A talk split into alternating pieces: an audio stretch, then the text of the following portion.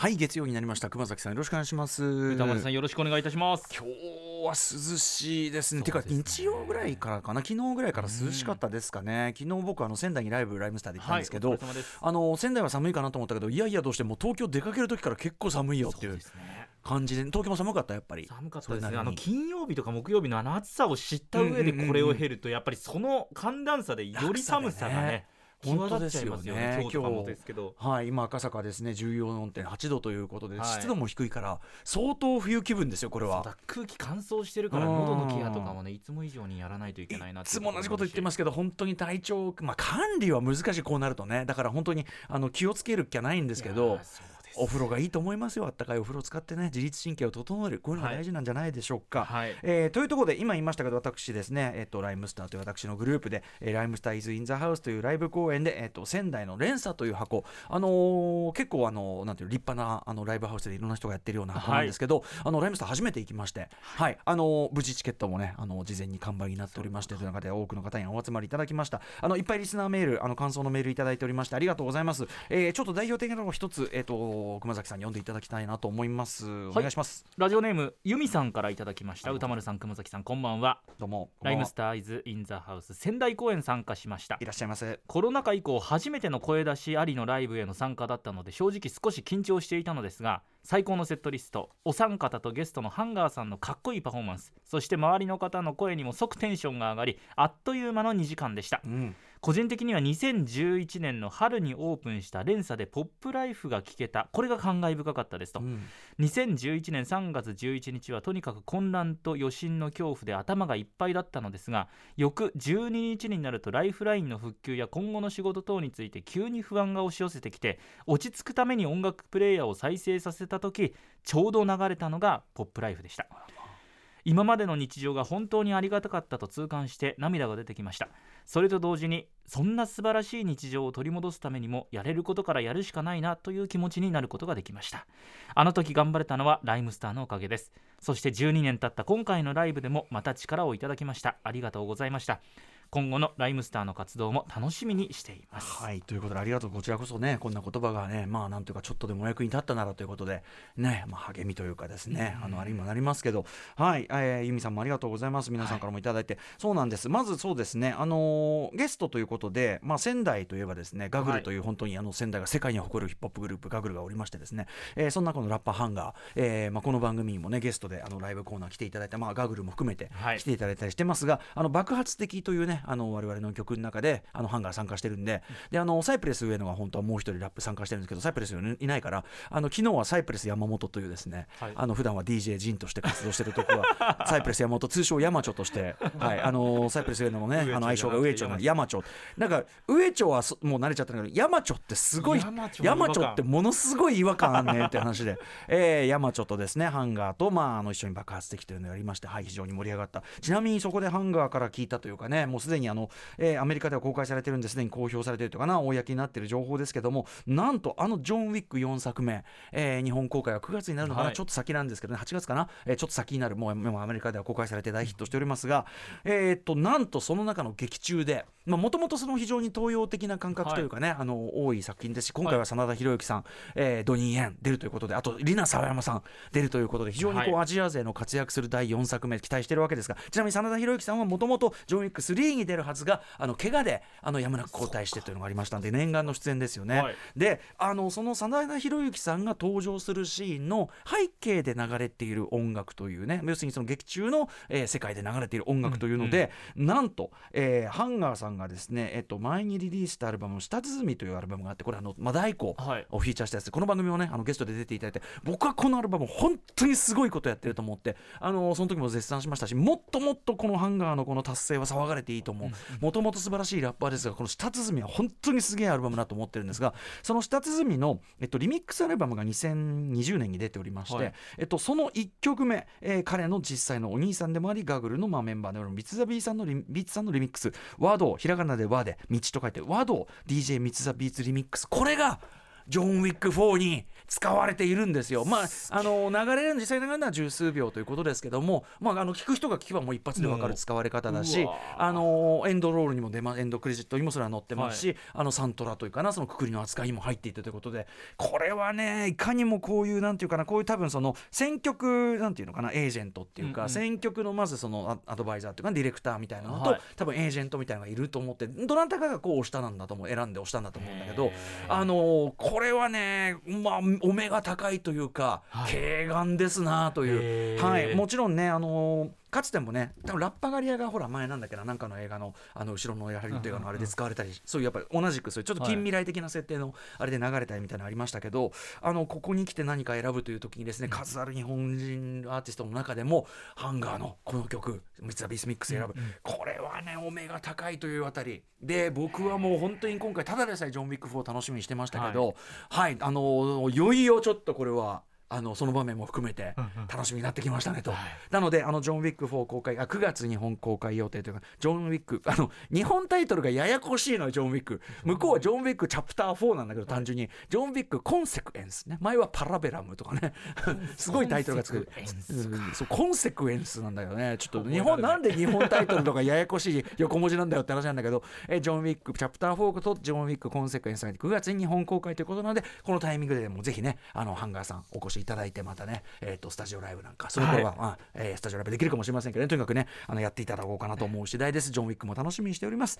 そんなこんなでですねはいあこんな時間になっちゃった。えーこの時期になりますとアフターシックスジャンクションやはりですねこちらのあの方をお招きしてあのお話を伺わなければいけない季節がまたやってまいりました、はい。ということで行ってみましょう。アフターシックスジャンクション4月24日月曜日時刻は今6時7分です。ラジオドッキの方もラジコドッキの方もこんばんは。TBS ラジオキーステーションにお送りしているカルチャーキュレーションプログラムアフターシックスジャンクション通称はトロク。パーソナリティは私ラップループライムスターの歌丸です。そして月曜パートナー TBS アナウンサー熊崎和人です。あすいません。昨日のあの仙台連鎖のライムスターライブの話、はい。あのジョン・ウィック4にハンガーの音楽使われるっていうのが嬉しすぎてその話ばっかしてしまいましたけど、はい。あのお集まりいただいた皆さん声出し あの解禁ライブということでめちゃくちゃみんな声出していただいて、でライムスター久々にやる「Don't Worry Be Happy」っていう曲があって前のアルバムやってこれがやってまあすごい良かったんですけど、はい。とにかくこれ難しいんです。うんでてかおなかなか覚えるのが大変でヒヤヒヤもんでやりましたとかね。あとまあマミリーさんの誕生日過ぎたちょっとだったんでマミリーさんお誕生日祝いということではい。そんなこともやったりとか、マミリーさんが途中でプレゼントされたえっ、とそのなんていうのかなちょっとコスメセットをプレゼントしたんですけど、はい。事務所から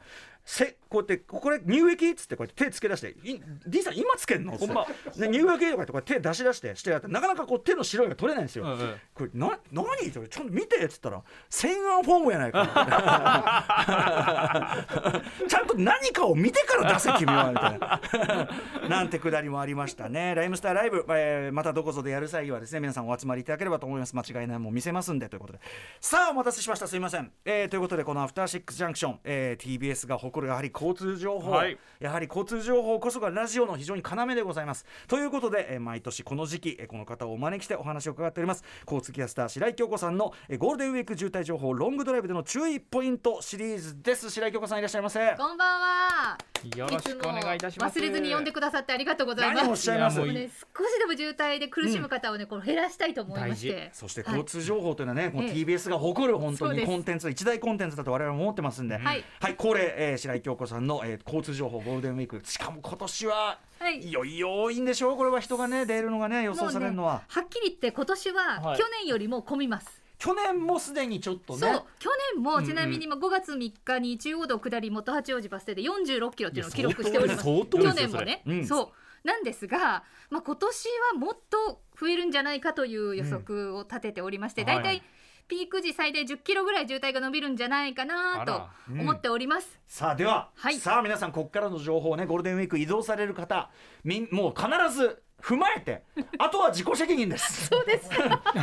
お送りしたいと思います。まずはですね、えーピークじゃあまずはその最初の方のピークというのかな、はい。えーいつ頃となるでしょうか、はい、まあ、今年もあの NEXCO さんの情報と TBS ラジオの警視庁ブースにある記録ノートをもとにこううん。出しておりますけれども、はざっくり言いますと下り線の混雑ピーク。5月3日水曜日4日木曜日主に午前中です。うん。で上り線の混雑ピークは5月4日木曜日5日金曜日主に日中から夜にかけてです。はい、はい。皆さんのよねこれまず頭に叩きまずはまずは基本み情報。えー下りのピークは3日4日の主に午前。午前。えーそして上りのピークは4日5日の主に昼から夜にかけて。そうです、うん、それこそこに要するにみんな、えっとまずはお出かけする、はい。で集中して。で帰ってくる。みんな考えることは同じなんでね。同じなんでございます。大体似たような時間になるから混むということです。詳しくお願いいたします、はい、まず下り線のピークですが5月3日水曜日。東名の下り秦野中井インター付近では最大45キロ。45これね前日の5月2日の夜9時頃から、はい。えその日の3日の午後6時頃まで混む予測。だから前日出ろってよく言ってたじゃないですか、うんうんうん。みんなやばくないですか驚く聞いてくれてるのかなと思って。うんうんそう。だから前日からです。みんなもう2日にお仕事終わったら夜のうちに出かけちゃうんです。よ前日の夜9時からもう混んでんの？そうです。えじゃあもう、もう無理。無理無理だよ、ってことですかこれ？まあまあまあまた後でそれあははい抜け道を、うん。でピークは朝の7時頃です。もう朝の7時にこの45キロを迎える予測です。早起きだと思うけどな朝7時ね。のピークなんだ、早いです、うんうん。で中央道の下り相模湖インター付近では最大45キロ、はい。これも朝4時頃から夕方5時頃まで混む予測で ピークは朝5時頃。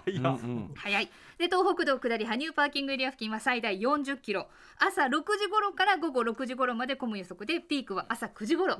早いですね。ですかねえ、うん。はい、で4日も混みます。4日の木曜日は中央道下り相模湖インター付近最大40キロ。これも朝5時頃から混み始めてピークは朝6時頃です。うわ。であとは上り線のピークですけれども、5月5日の金曜日東名の上り綾瀬スマートインター付近でなんと最大50キロ。50そう。午前まあ午前中の朝の10時頃から翌日の6日の深夜1時頃まで混む予測です。どうじゃないですからだかそう5日は。だから5日はもう登ってくる人ばっかり。もうそのそうだね、はい。いつか登るのはちょっといつか登るのはもうきついっすねすもうすもうすもうもう終わってるいつか登ってくるのは。そうなんです。もし余裕があるならねずらしてほしいんですがあと関越道の上り高坂サービスエリア付近では最大40キロ。ここは午後1時から夜11時頃まで混む予測でまあピークは夕方6時ということになっております。全予測です。絶対にとにかく混んでる時間帯が広いっていうか、そうです。しかもその、まあ、早めに出たつもりがっていうけど、はい。その早めも無効化するほどかなりそうなんです。でもどうしよう絶対にもない感じ。しちゃったなこれどどどうしたら、まあ、ず避けるとしたら白井さん。はい。あのどうしたらいい？ーカレンダー通りにお休みされる方だったら、はい。下り5月2日に出るのがいいんですが、ええええ。ね夜9時頃から混んじゃうので、ええ9時前。夜9時前ってもうえそうか2日の夜9時前？そう。だからもう夕飯ももう夕飯食べたら。食べずにぐらいか食なべずにぐらいももう行けるタイミングではもうすぐ行っちゃった方行くこと優先。う下りたい人は。だから2日はもう早めからだから夜と言わず、はい。もう2日の早めから移動しちゃえばまあ間違いない。そうですね。お仕事の都合がつくならばね終わってすぐ。そうですよね。そんなもんもうお腹痛いとかなんとか言ってさ、うん。それがいいと思いますね。あとは登ってくる人は5月の4日はい。の早朝から午前中のうちにまあ移動してくれば、うん。まあ避けられるんではないかっていうことなんですが。4日は割とその集中しているというかね、うん。あれですかね早くで4出れば。月29日から9連休というそういう羨ましい方は5月の1日2日の平日に移動するといいと思います。そうだよね。祝日に移動すれば混むのはやっぱりね当たり前。345はもう避けた方がいいんですが。子供の日だもん。子供の日ですよ。そりゃ混むわ。こううわーっつって。大変なんだから、うん、で今年のゴールデンウィークってあの全体的にやっぱりこの今40キロ以上しか紹介してないですけどもちろん他も混みますから、うんはいあのちょっと難しいところがあってその4月29日からお休みの方は、うんはい29日の土曜日の朝から出かけると思うので、えええー渋滞出ると思いますが予測では最大で20キロというまあ20 4月の29日土曜日の朝も混むよっていううん。のは出ております。20キロだったら大したことないなって今思っちゃいましたけどいや20キロもそうなんですよ。結構ですよね。うんそう結構なんです。ですよね。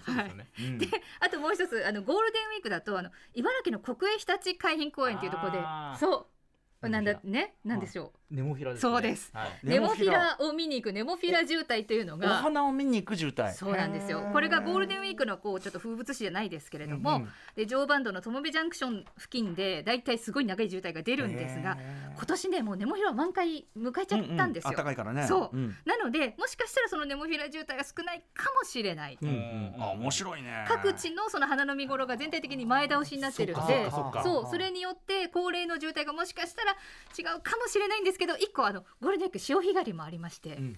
あの千葉とか木更津のあたりって潮干狩りすごいスポットなんですけど、はい。はい。あの私実体験なんですけど、木更津ねアクアラインを使って帰ってこようと思ったところ、行きアクアラインの渋滞そんな大したことなかったんですけど、うん。アクアラインに乗るまでにうん。木更津市内をえっ、とねあー。1時間半。で合流するのに30分。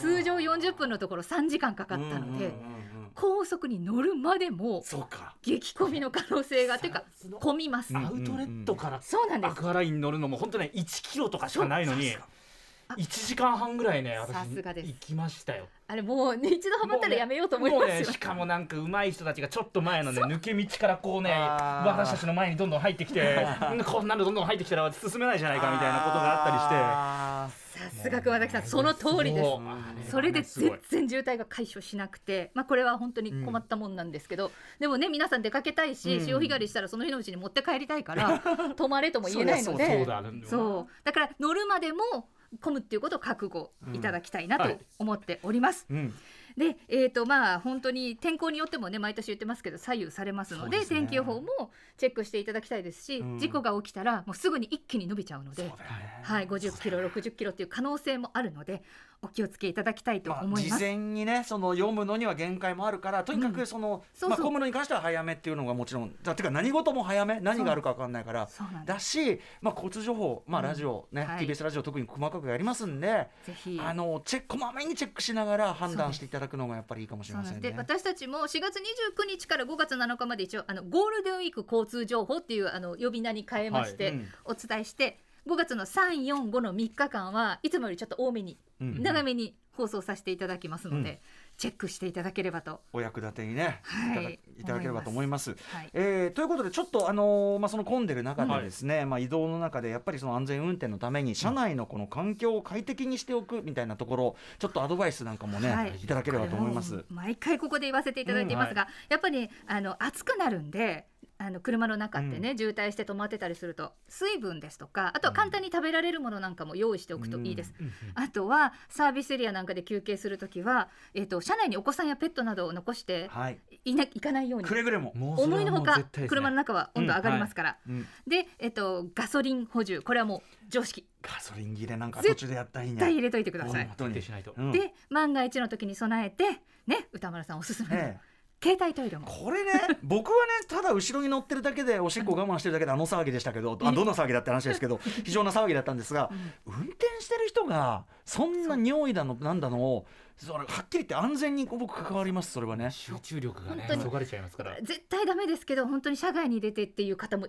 出てきたりするので、うんうんうん携帯トイレを必ず持っておくと、大事ね生理現象だからいつ行きたくなるかわかんないですもんね。だからまあエチケットとしてそれはもう安全のために持っておくべきということですね。そうそうだから。渋滞すると思っても準備を最初にしておく、うんはい。はい、そしたらイライラしないですから、ぜひあの音楽聴いたりねそうですね。ラジオ聴いたりして。TBS ラジオをともに そうですね。言っ、ていただければとそうです。ねはい、いただきたいとます思います。いやーとにかくまあでもねとはいえそのいろんな形で移動されるドライバーの皆さんあの本当に安全をねあの運転を心がけていただきたいですし、まあ楽しいゴールデンウィークになることをねお祈りしておりますんで、まあある意味渋滞をうまくさせられれば別にもうそれに越したことはないわけですから。そうです、うんああと一個忘れたそう5月6、7はうん。意外と穴場なんで、土日ですか？土日。最後の土日、うんうん誰もそこで出かけようと思わないんですよ。みんななるほど。6、7は休みたいんです。よ。もう遊び尽だかくしちゃってる。んですらやっぱそのねなるほど。みんな考えることは同じなんだってことが。裏よ裏を読め。裏を。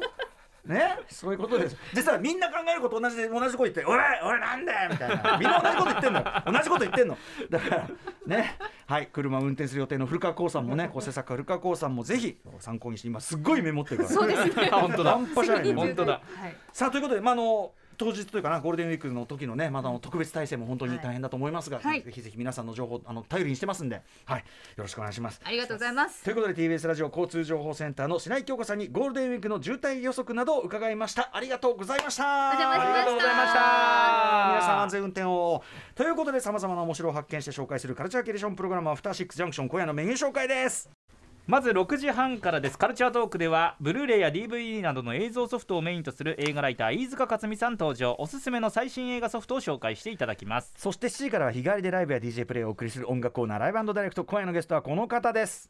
おお、えーこれね世界不思議発見のこれテーマ曲なんですけど、これ作っていらっしゃるのが皆さんご存知。DJ プロデューサーそしてクイザーの豆腐ビーツさんです。いやすごいやっぱりほら時代を代表するプロデューサーなのよあの男。しのぎとか言ってさクイズのためにやってるとかクイズのためにやってるにしては出世してるじゃねえかこの野郎。あ あということでまあでもある意味クイズアーとしての腕がこのねクイズ番組の新規性番組「世界不思議発見」のテーマにつながったのやもしれません。ということでクイズアーとしてさらに箔がついた東武ビーチさん登場。本日は本日はクイズか分かりませんけどね。はい。はい、えーミックスを聞かせていただきます。そして7時半過ぎからは番組内番組ベンチャー企業キュレーションプログラムブーストメインパーソナリティはウーム株式会社代表取締役会長の鎌田和樹さんです。7時45分頃からは新概念提唱型投稿コーナーひらがな味と書いてひらがなみ。普通なら漢字やカタカナで書く言葉をわざとひらがなで書くことでなんかニュアンス変わるぞと思った言葉を紹介します。あれですよ。選挙後統一地方選挙後のはい非常にタイムリーな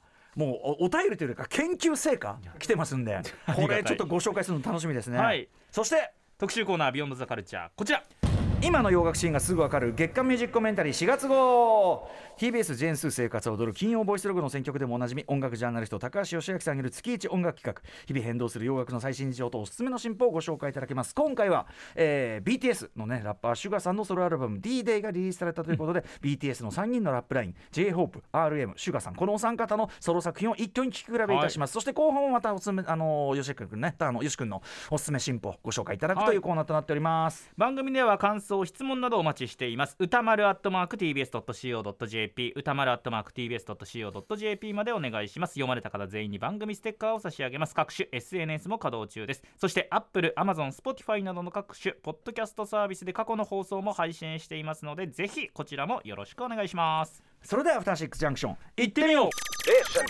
After Six Junction.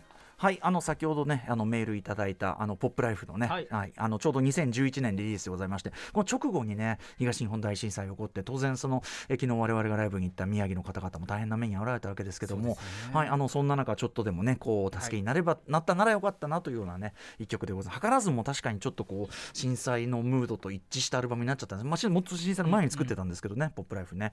はい、えー、そんな曲もやったようなライブ、えっとちょっとメールも皆さん他にもいっぱいいただいてて、はいちょっとあのねあの全部ちゃんと読んでるのに紹介が少なくなっちゃってるんでもう一個ぐらい読みますね、えー、ミツバチゴロバチさんです、えー、宇多丸さん風戸さんこんばんは。ライムスター is in the house 仙台 Rensa 最高でした。久々の声出し上げ上げタイムあり中だるみいい意味でタイムあり。これあのわ私どもはねどんなライブも中だるみはするものなんだから意図的に中だるみを我々はさせていくからっつって 座んなさいっつってね座らしたり。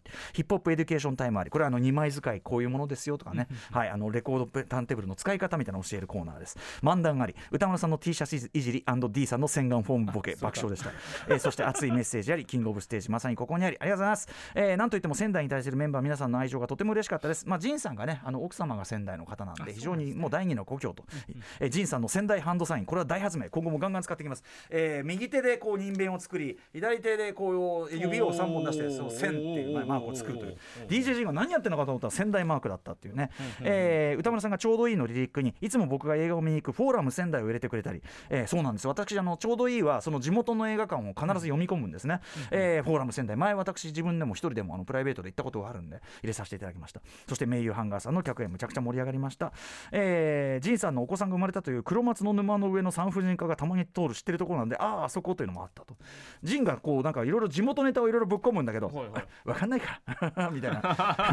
何この話？だからそのえ何これ？宮城の人仙台の人は面白いわけ？みたいなそういうくだりがあったりしたんですよね、えーで、まあ、この方ねあのいろいろ書いていただいてえっ、とまあカミングスーンが楽しい。つまり最後の一曲がカミングスーンだったんですけど、まあ今日今週ねちょろっと言いましたけど今週金曜日にえっ、とこの後のねあの28日ですかオープニングにちょっとライムスターちょっと軽く発表しますよつってね、はい。はい、まさにカミングスーンの発表がありますよなんつってね、えー言いましたんでちょっとそんな話もして。はいはいということで、えー他の方も皆さんも本当にねメールいっぱいいただいててあの全部ちゃんと目を通してますし本当にこういうの励みになりますんで、あのーまだねその出待ちとかしていただいてお話しするようなっていうのはちょっとまだ一応自粛期間しておりますが、はい。もうすぐしたらそういうのもできるようになるでしょうしね。はい。あのーとにかくお越しいただきありがとうございます。また行きます。せん.塚越健二です。文化系トークラジオライフは、身近な出来事からアニメや文学、テクノロジーや社会問題まで、ワイワイ楽しく、ちょっと先を見通す、みんなで思考実験するような番組です。各種、ポッドキャストプラットフォームで配信していますので、文化系トークラジオライフで検索、ぜひフォローしてください。